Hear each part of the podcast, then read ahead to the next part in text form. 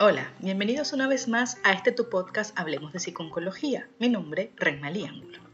Seguramente habrás escuchado en las redes sociales y en las noticias que debido a la pandemia con el COVID-19 ha aumentado el diagnóstico del síndrome del corazón roto.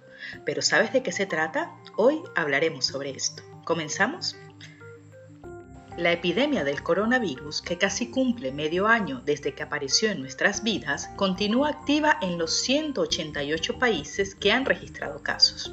Con su llegada, ha trastocado la rutina de más de medio planeta, haciendo que se imponga el confinamiento o la obligatoriedad del uso de mascarillas. Todo ello puede generar un estrés social, psicológico y emocional que interfiere de manera directa en la salud. El síndrome del corazón roto, también conocido como miocardiopatía de Takotsubo o miocardiopatía inducida por estrés, es una enfermedad del músculo del corazón que puede surgir de repente después de una situación de intenso estrés emocional o físico. Según nos describe la clínica Mayo, se trata de una afección cardíaca temporal, que si bien en la mayoría de los casos es originada, como hemos mencionado, por situaciones estresantes, también se puede desencadenar por una enfermedad física grave o una cirugía. Las personas con síndrome de corazón roto pueden experimentar dolor torácico repentino o pensar que se está teniendo un ataque cardíaco. Este síndrome afecta solo a una parte de la estructura cardíaca e interrumpe temporalmente la función de bombeo del corazón. El resto del corazón continúa funcionando normalmente o incluso puede tener contracciones más fuertes.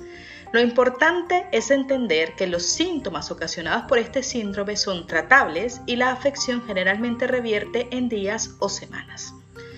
Los síntomas que pueden aparecer tras la presencia de este síndrome son muy similares a los de un ataque cardíaco, como por ejemplo el dolor en el pecho que hemos comentado y la dificultad para respirar. Por lo que ante cualquiera de estos síntomas lo mejor que puedes hacer es acudir inmediatamente a urgencias para descartar que no se trate de un ataque cardíaco. No está claro cuál es la causa exacta del síndrome del corazón roto. Se cree que una oleada de la hormona de estrés, como la adrenalina, puede provocar un daño temporal en el corazón de algunas personas. Todavía no está claro de qué manera estas hormonas pueden dañar el corazón o si existe otra causa. También se conoce que las personas con el síndrome del corazón roto también pueden presentar una diferencia en la estructura del músculo cardíaco. Por lo general existe una situación física o emocional intensa antes de que se produzca el síndrome del corazón roto. Algunos desencadenantes posibles del síndrome son el fallecimiento de un ser querido, un diagnóstico médico alarmante como el cáncer, la violencia doméstica, perder o incluso ganar mucho dinero, discusiones fuertes, una fiesta sorpresa, hablar en público, pérdida de empleo o dificultades económicas, divorcio, y los factores físicos que generan estrés como un ataque de asma, las infecciones como la producida por el COVID-19, la ruptura de algún hueso o una cirugía de importancia. Normalmente el síndrome no tiene un tratamiento específico. En general se suele ofrecer apoyo y el tratamiento de los síntomas hasta que el músculo cardíaco tenga tiempo suficiente para recuperarse, lo que suele llevar de una a cuatro semanas. Entre las curiosidades de este síndrome podemos decir que el 85% de los casos son diagnosticados en mujeres posmenopáusicas con estrés emocional o físico repentino e inesperado, causando una liberación excesiva de adrenalina. Lo importante ahora es conocer cómo podemos prevenir el síndrome. La clave es aprender a manejar las situaciones estresantes o en el mejor de los casos evitarlas.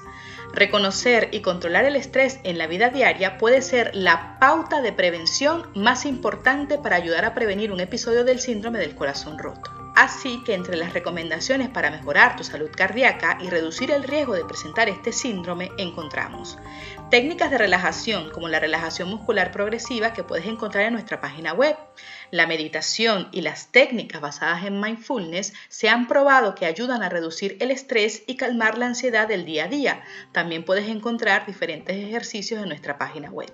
Las actividades gratificantes como salir con amigos, ir al cine o ir a un lugar tranquilo pueden ayudar a reducir los niveles de la hormona del estrés en nuestro organismo.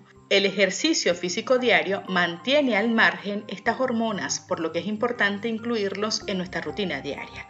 Y ya sabes que una dieta balanceada y el evitar el consumo de tabaco y alcohol contribuye a mejorar nuestra salud. Si tienes dudas sobre este síndrome o si has tenido o tienes alguno de los síntomas mencionados, acude al médico lo antes posible. Un diagnóstico temprano es siempre nuestro mejor aliado. Para más información recuerda visitarnos en nuestra página web www.hablemosdepsiconcología.com y en nuestras redes sociales con el arroba Hablemos de Psiconcología. No olvides suscribirte a nuestro canal en YouTube y de activar las notificaciones para no perderte ninguno de nuestros episodios. También estamos en Patreon por si quieres colaborar con nosotros. Gracias por escucharnos. Seguiremos hablando.